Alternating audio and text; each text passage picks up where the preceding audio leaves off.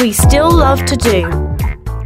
A recent study by Panasonic asked 1,000 parents which childhood pastimes they still enjoy doing.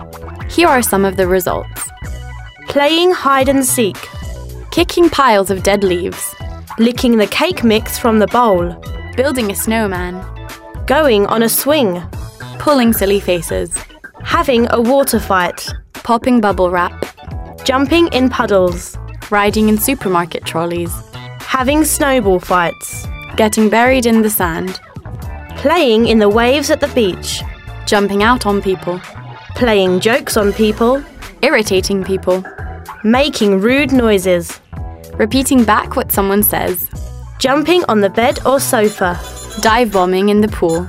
doing handstands or somersaults. Deep down, we're all just big kids.